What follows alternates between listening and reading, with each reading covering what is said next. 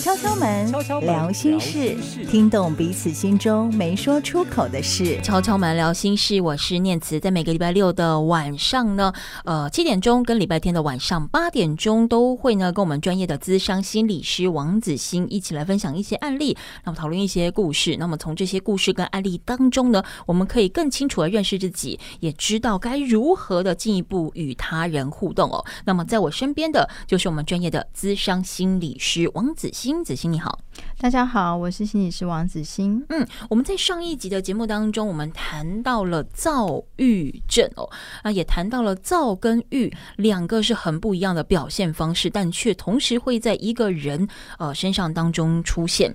那其实我们这一集接下来就会延伸来聊聊，包含哦，我们再帮大家统整一下这个躁郁症它可能的生成原因。那甚至呢，这个躁郁症如果出现在周围的家人朋友的身上的时候，我们可以怎么样的陪伴，或者是共处？那首先，我想要先问一下子欣，躁郁症，因为我们过去呃上一集在谈到说，躁症哦，它其实相对忧郁来讲，它是一个比较积极的，呃，初期也看起来是比较正向的，不那么容易被人家察觉到说它可能是躁起的状况的。那它真的这么不容易被发现吗？呃，当进入到青躁期的时候，嗯、它相对从忧郁期爬升，嗯，它确实是一个蛮容易被忽略的一个现象。嗯，嗯，就是我们上集提到啊，这躁郁症，它其实是双向情绪，嗯，它同时具备两个端点。也就是他具备了忧郁加躁动，对，所以当他的这个心情处在忧郁期的时候，会郁郁寡欢，什么事情都不想做，毫无活力，然后反复有一些想死的这个念头或自我伤害的这种行为的时候，当他进入到轻躁期，他就会脑袋里面有很多飞驰的意念，会觉得自己很有活力，兴趣也都恢复了。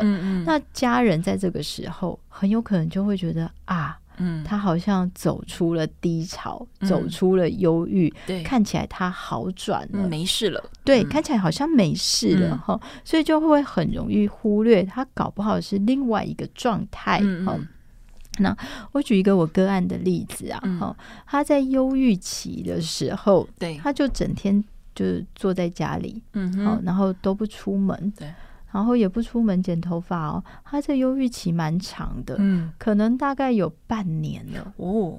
他都在家里，嗯，然后把自己吃的很胖，嗯，然后头发很长，嗯，然后这个也不洗头，嗯，哦，就脏脏的这样子，这个状态。有跟家人共住吗？有跟家人一起住哦。然后家人一直想要把他拉出去，他就是没有办法出门，嗯嗯。然后最后冰单来了，哦。他不得已，嗯，得去报道了，嗯，嗯，可是那个状态实在很不好，嗯，好，所以过没多久，对，又回家了，嗯，就被验退了，嘿，嗯，所以他还是在家里，好，这个就一直待着，对，然后不知道怎么样，嗯，然后突然本来把自己吃的很胖，嗯，不知道怎么样，突然感觉很有活力了，嗯，他就这个变得很亢奋，对，然后很有活力，嗯，然后家人觉得啊。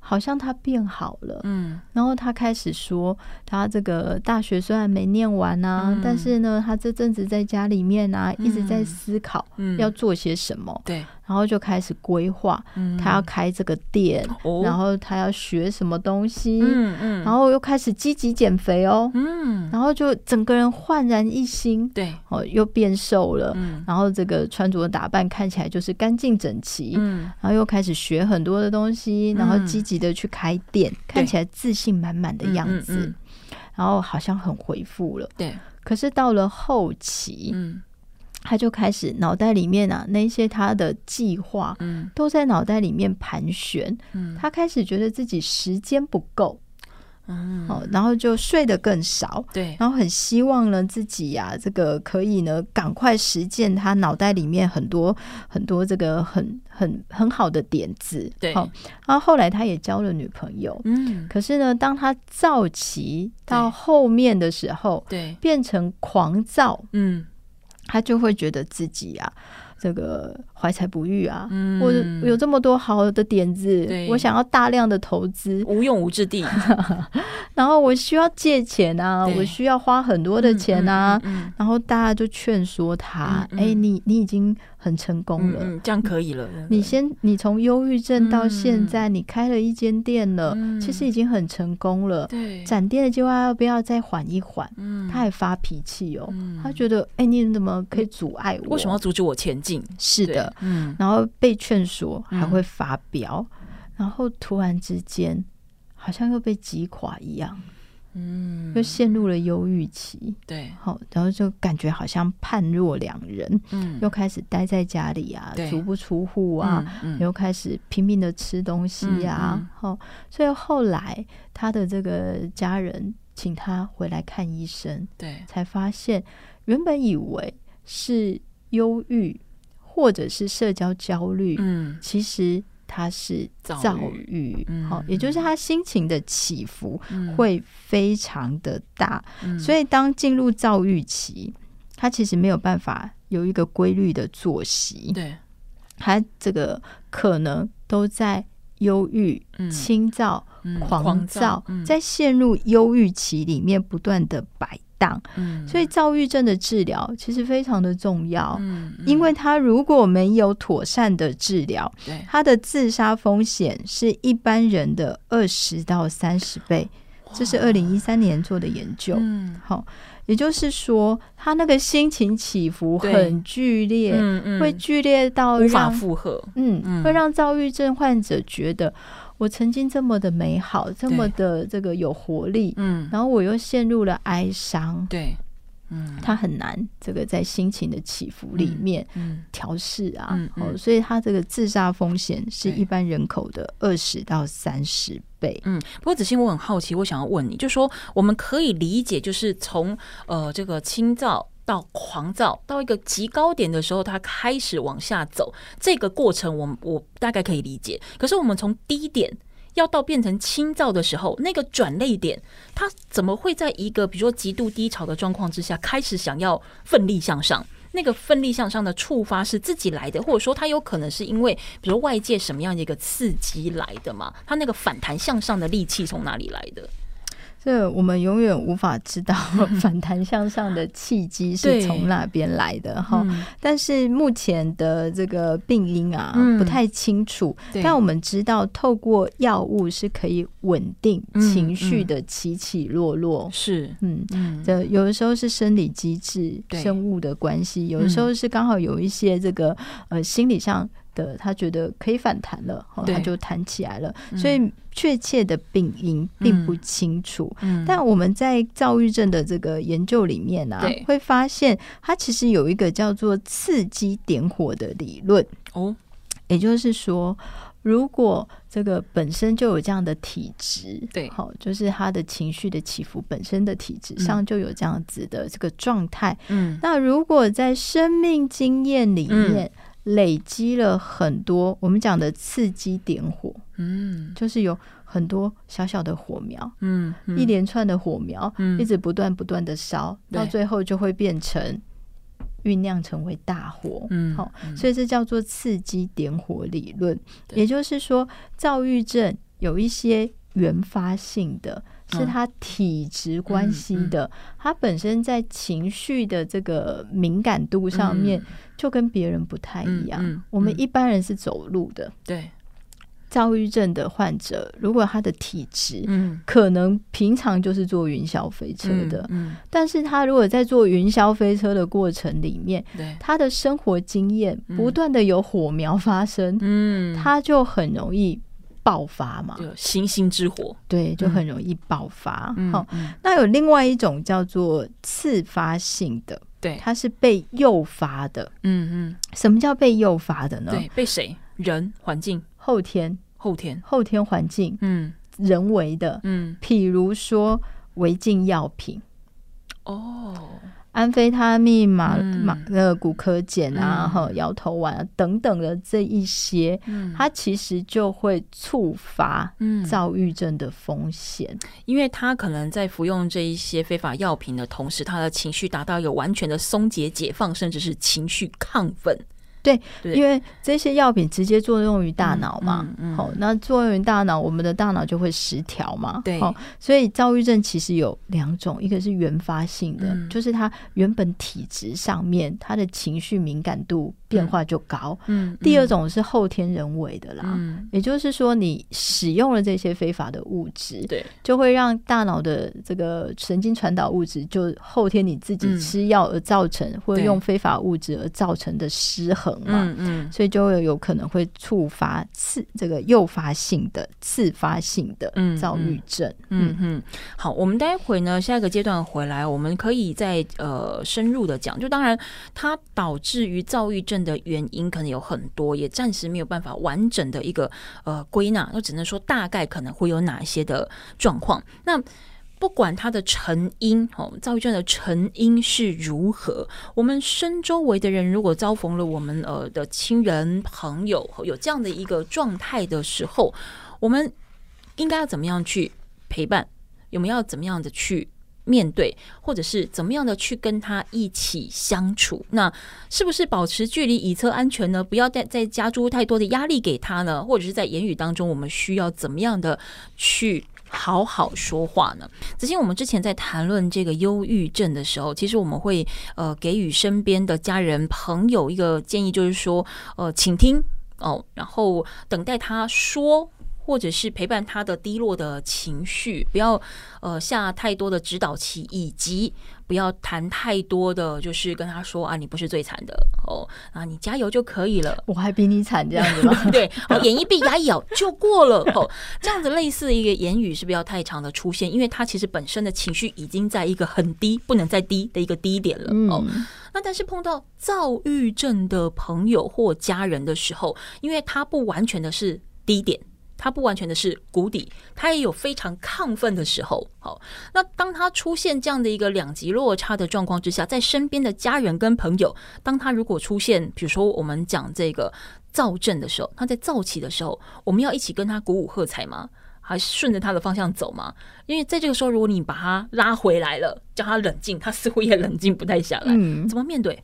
啊，我们有一本书啊，推荐给大家，叫做《躁郁之心》。嗯，好，那这本书的作者啊，Kay Jamiso 啊，他其实是一个约翰霍普金斯大学的精神病理学的教授。嗯，那为什么推荐给大家这本书呢？是因为他自己本身就是躁郁症的患者。哦。嗯，所以他把自己啊，这个呃，跟躁郁症搏斗的经验给写下来。哈、嗯，那这本书小小的、短短的，哈、嗯，其实蛮好阅读，大概两小时就可以读完。嗯，但非常推荐给大家，不管你身边有躁郁症的朋友，或是你自己本身就是躁郁症的患者，嗯嗯，我们可以来看一看这个呃心理学家，嗯，他自己教。精神病理学的，然后他自己又有躁郁症，好、嗯，那他怎么样经历过这一些的心理上的挣扎？嗯，那其实这些心理上的挣扎最重要的是什么？嗯，用药，用药，嗯，要不要用药？对，也就是说，我们刚刚在上一段谈到躁郁症，它其实有。非常好的药物可以控制情绪的变化，对。可是大部分的躁郁症患者，嗯，他们都很抗拒吃药。应该，因为他有躁症的部分，他觉得自己是正常的，不需要。是的，因为那个清躁确实令人很着迷。嗯，你想想看，当你进入到清躁期的时候，嗯、你脑袋里面有非常多飞驰的信念，嗯、然后觉得自己好棒棒，就正面积极、阳光向上，而且不用睡觉。嗯。然后你都会很想把这一些这个你脑袋里面好棒棒的想法全部实现，全部实现，嗯，然后非常有体力，嗯，好，所以那个其实蛮迷人的，对。可是那个是非常短暂的，嗯，因为当造后期，嗯，就会停止不下来，嗯，然后心情也会很暴躁，嗯，很暴怒，嗯，好，那到后期就会失控，嗯。可是，在清造期确实还蛮迷人的，嗯。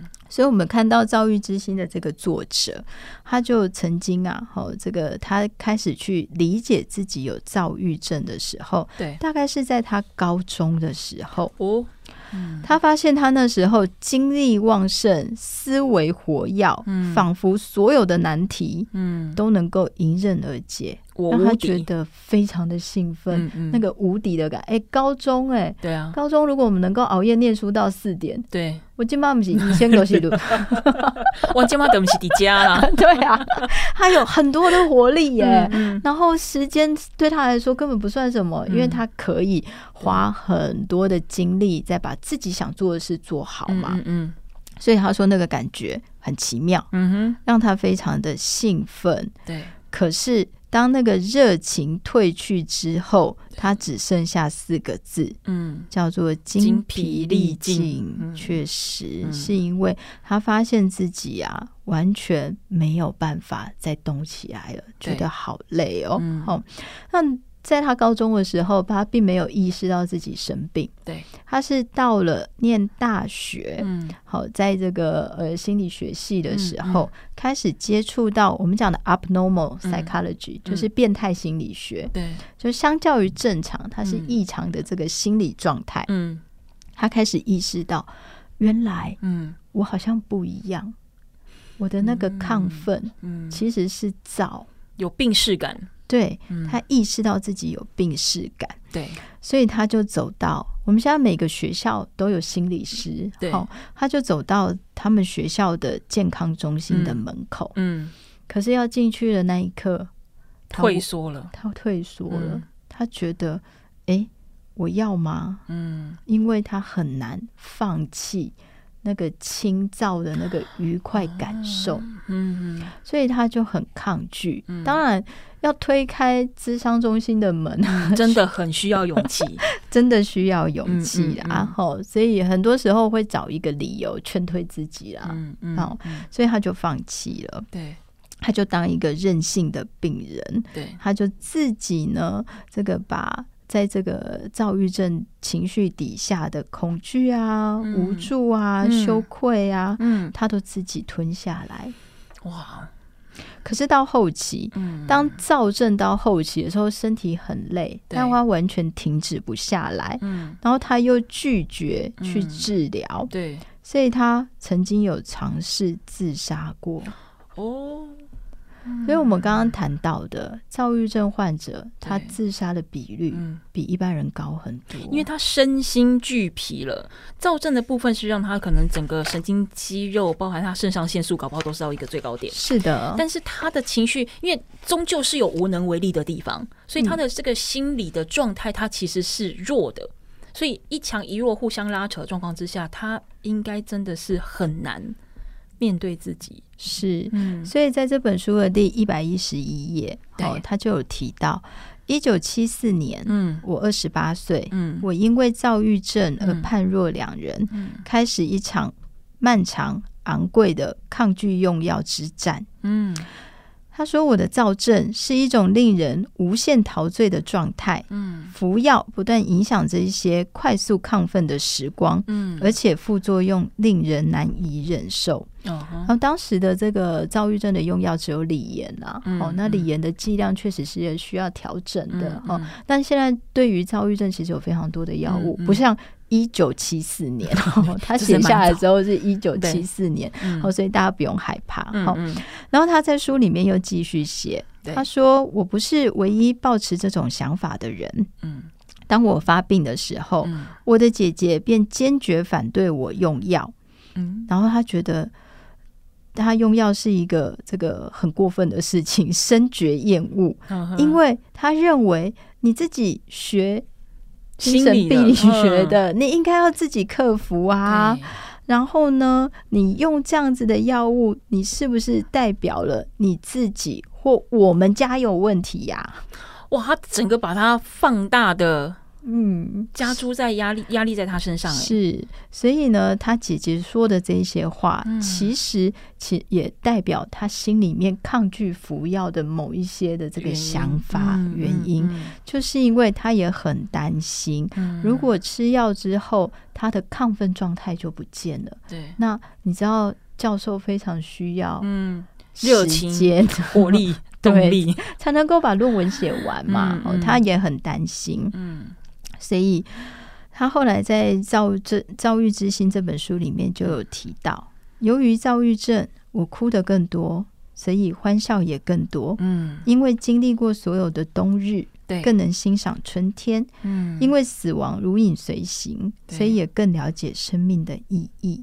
嗯，所以，我们今天在谈躁郁症，其实要讲的就是，躁郁症是一个大脑连结出状况的疾病。嗯，它其实很好治疗哦。只要稳定服药，嗯，再加上心理能力的锻炼，对，虽然我们都会觉得很不好受，嗯，哦，就是情绪起伏这么大，对，可是只要这个稳定的服药，嗯，三分之二的患者社会功能恢复会很良好，嗯。嗯，只要经过长期的追踪跟治疗，其实都是可以这个让自己的这个状态，嗯，变得更好的，嗯，哦，所以对于患者，我觉得我的建议就是。稳定服药，按时回诊，维持规律的日常作息。嗯哼，也就是说，你要让自己维持在一个这个呃健康的状态底下啦。好，所以不要吃太多不应该吃的东西哦，比如是违禁品。OK。嗯，对，我们刚刚有谈到次发性的嘛，嗯、对不对？比如说安非他命啊、海洛因啊、嗯、咖啡包啊、喵喵啊，这一些都会刺激大脑产生亢奋，嗯、但是亢奋到后头会失控的。所以这些违禁品真的一次都不能用。嗯，那也请家属以身作则。哎，对，就是家里不该有违禁品就不应该有，嗯，然后睡眠的时间大家相互配合啦，嗯，就是需要休息的时候，全家就开始休息吧，嗯，可是这个 好像也不是那么的容易，对不对？因为像如果我们在讲讲说躁症的人，他的情绪的亢奋到了一个极点的时候，他是一直呃清醒着的一个状态。那家人是劝说他说：“哎，我们是不是可以适度的休息吗？还是我要怎么样去介入？除了药物的控制之外了，我要怎么样去介入，然后让他回到一个比较比较。”正常的生活作息。嗯，我们讲的生理、心理，它其实是相互连接的。嗯，嗯，所以当他的身体停不下来的时候，嗯，我们怎么样透过人是无感的动物，五种感官的动物哈，怎么样透过环境刺激，让他可以静下来？嗯嗯，嗯，所以我们在上一集的节目有谈到那个。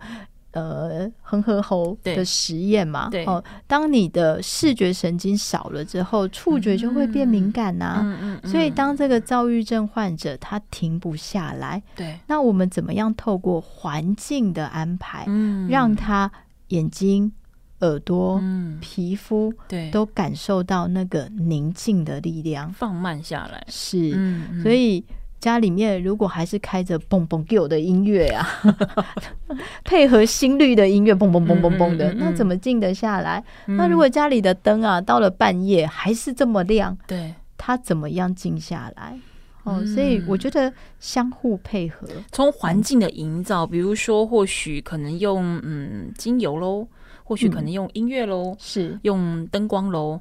或者是说整个呃房间也好，或者是居家生活的摆设也好，嗯、或者是用色，对，就让它可以速度放慢下来，进到一个比较冷静的状况。是，嗯，我觉得那个呃，比如说蒙特梭利，他们强调的感觉盆，嗯，有没有？嗯，然后我也会带我的个案，我我的咨商室里面一定会有沙盘，对，我会带他摸沙，嗯。它就是一种感觉刺激，嗯嗯，它会让你在透过摸沙、玩沙的过程里面，嗯、慢慢的让自己的心给静下来，也是转移注意力，也是。嗯、但就是在这个皮肤就是触觉嘛，哈、嗯，不管是触觉。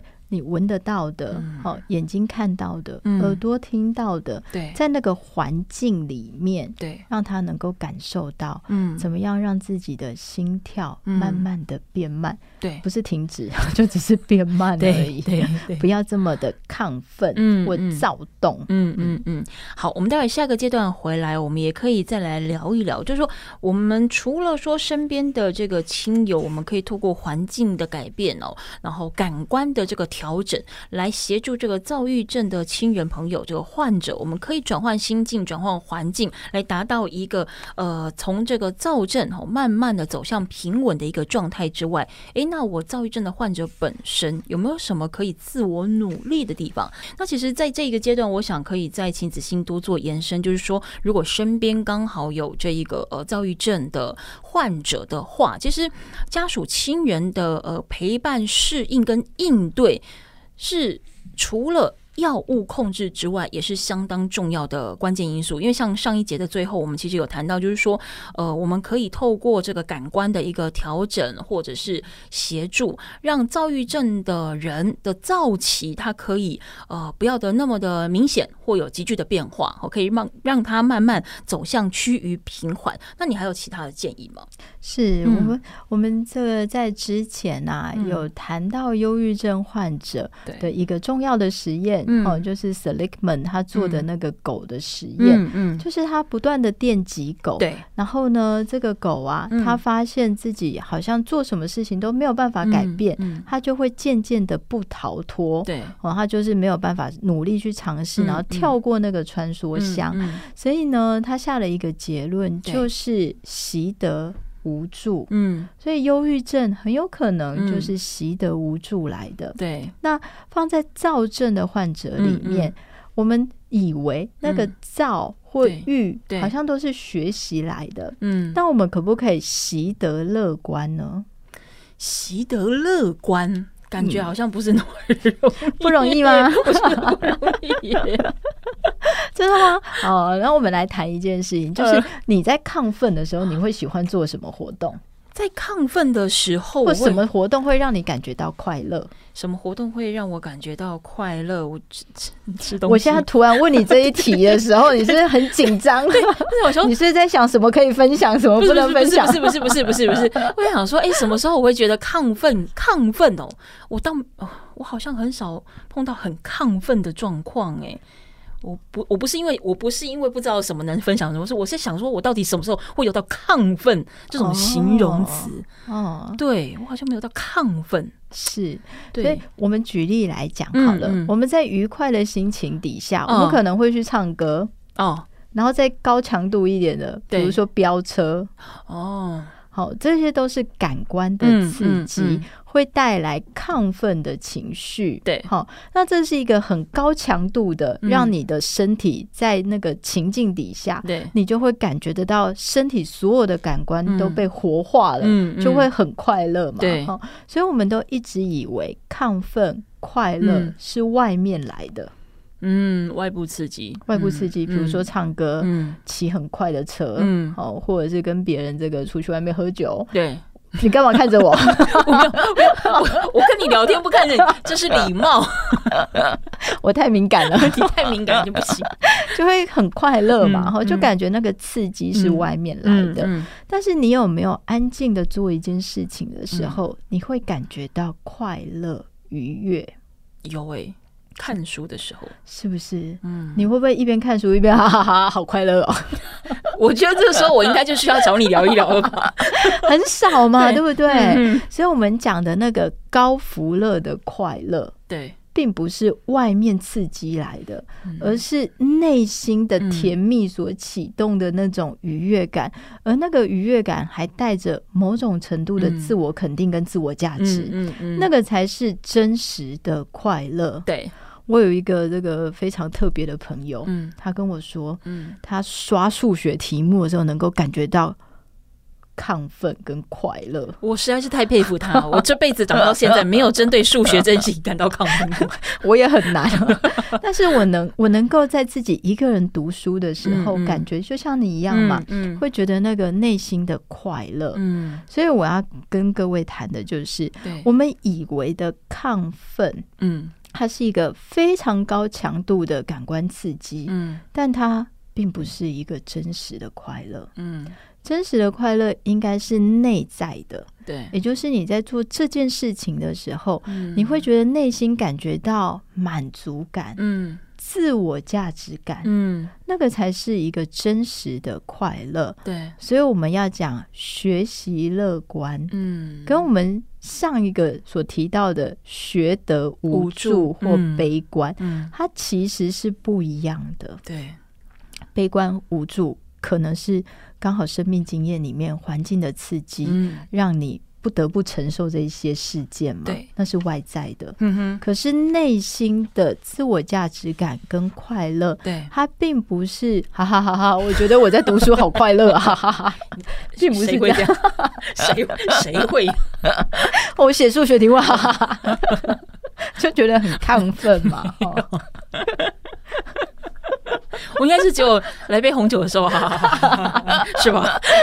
对对对对对，所以我们在讲的是习得乐观。嗯，你真实的快乐是要往内在去找的，嗯，就是让自己觉得舒服，甚至是安全的呃事情或者是环境，对，是吗？因为我们的训练里面、成长的过程里面，都误以为快乐是向外找的。嗯，可是并不是，嗯，快乐是向内找的，嗯，你能够找到自己的自我价值感，或你做那件事情的时候，你能够感觉内心是有淡淡的、浅浅的愉悦，嗯嗯嗯、那个才是真实的快乐。好、所以给躁郁症患者的建议就是，对，回到当下，嗯，往内去找真实的快乐，嗯，花大钱，嗯。不会真的快乐，嗯，因为信用卡账单会来。可是如果这个账单不是你付的，那又另当别论。但是当陷入忧郁期的时候，又会开始自责，哈、哦，我怎么又造成别人的困扰嘛？哈、嗯，嗯，所以真实的快乐，对，是往内在找的。好，那如果你的家人是忧郁症或躁郁症的患者，我觉得很重要，就是啊，鼓励他们一定要定期的就医，嗯，或者是。参加心理治疗，好，那就是我们讲的训练心理的肌肉嘛，嗯、大脑的锻炼嘛。对，那再来就是要注意一下他的这个呃躁期跟预期的变化。好，嗯。当他有一些，比如说他进入到躁期的这个行为指标，比如说他开始又要减肥了，或者是开始注重打扮了，对，然后开始想说：“妈，我跟你讲哦，我现在有一个非常好的计划，嗯嗯，是我关在房间里三年才想到的。”哈，他就要开始留意一下，嗯，他是不是心情又要进入到这个亢奋的这个阶段了？对。那如果真的进入到早期，对，那就得注意一下那个自我伤害的念头。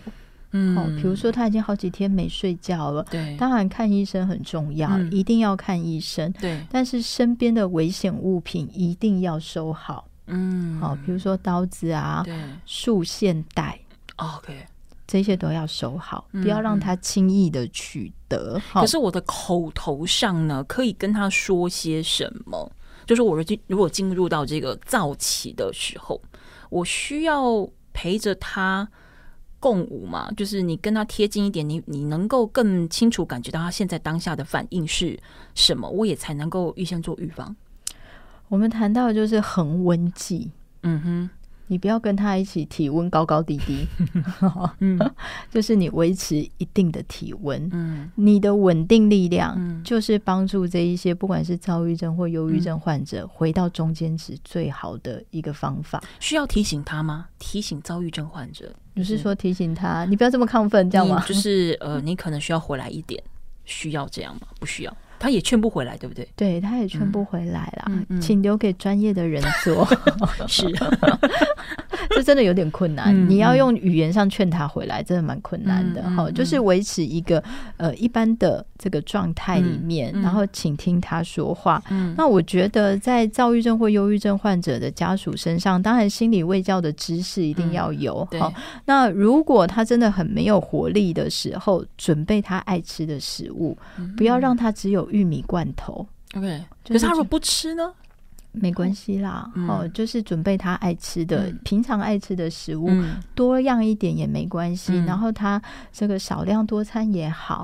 那如果他在早期，他是完全都不吃东西的，嗯，好，就是因为他很亢奋嘛，好，那你也要准备一个可以让他边走边吃的，嗯嗯。就强迫，哎、嗯，强、欸、迫吗？嗯，不是，因为人总是会饿，但是在躁起的时候，他很难觉察自己的状态。嗯嗯。好，所以呢，准备一些，比如说这个，他可以边拿着边吃的食物。哦、嗯，这个其实是当自己的身体能够被照顾的时候，嗯、其实心情就会恢复到一个稳定的这个状态。嗯，那我觉得最重要的就是啊，每一个家属都要先把自己顾好。哇，这好重要。对，嗯、因为。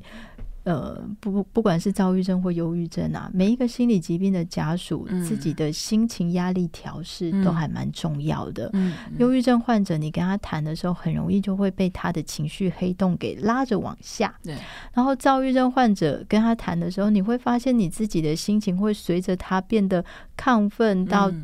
暴躁，嗯，都有可能，对，所以把自己的这个情绪压力管理好，也是一个蛮重要的事情的，嗯嗯。嗯。因为其实我们在讲说，面对到躁郁症的患者的时候，他有可能，呃，他的人生的角色会处在林黛玉跟美国队长之间。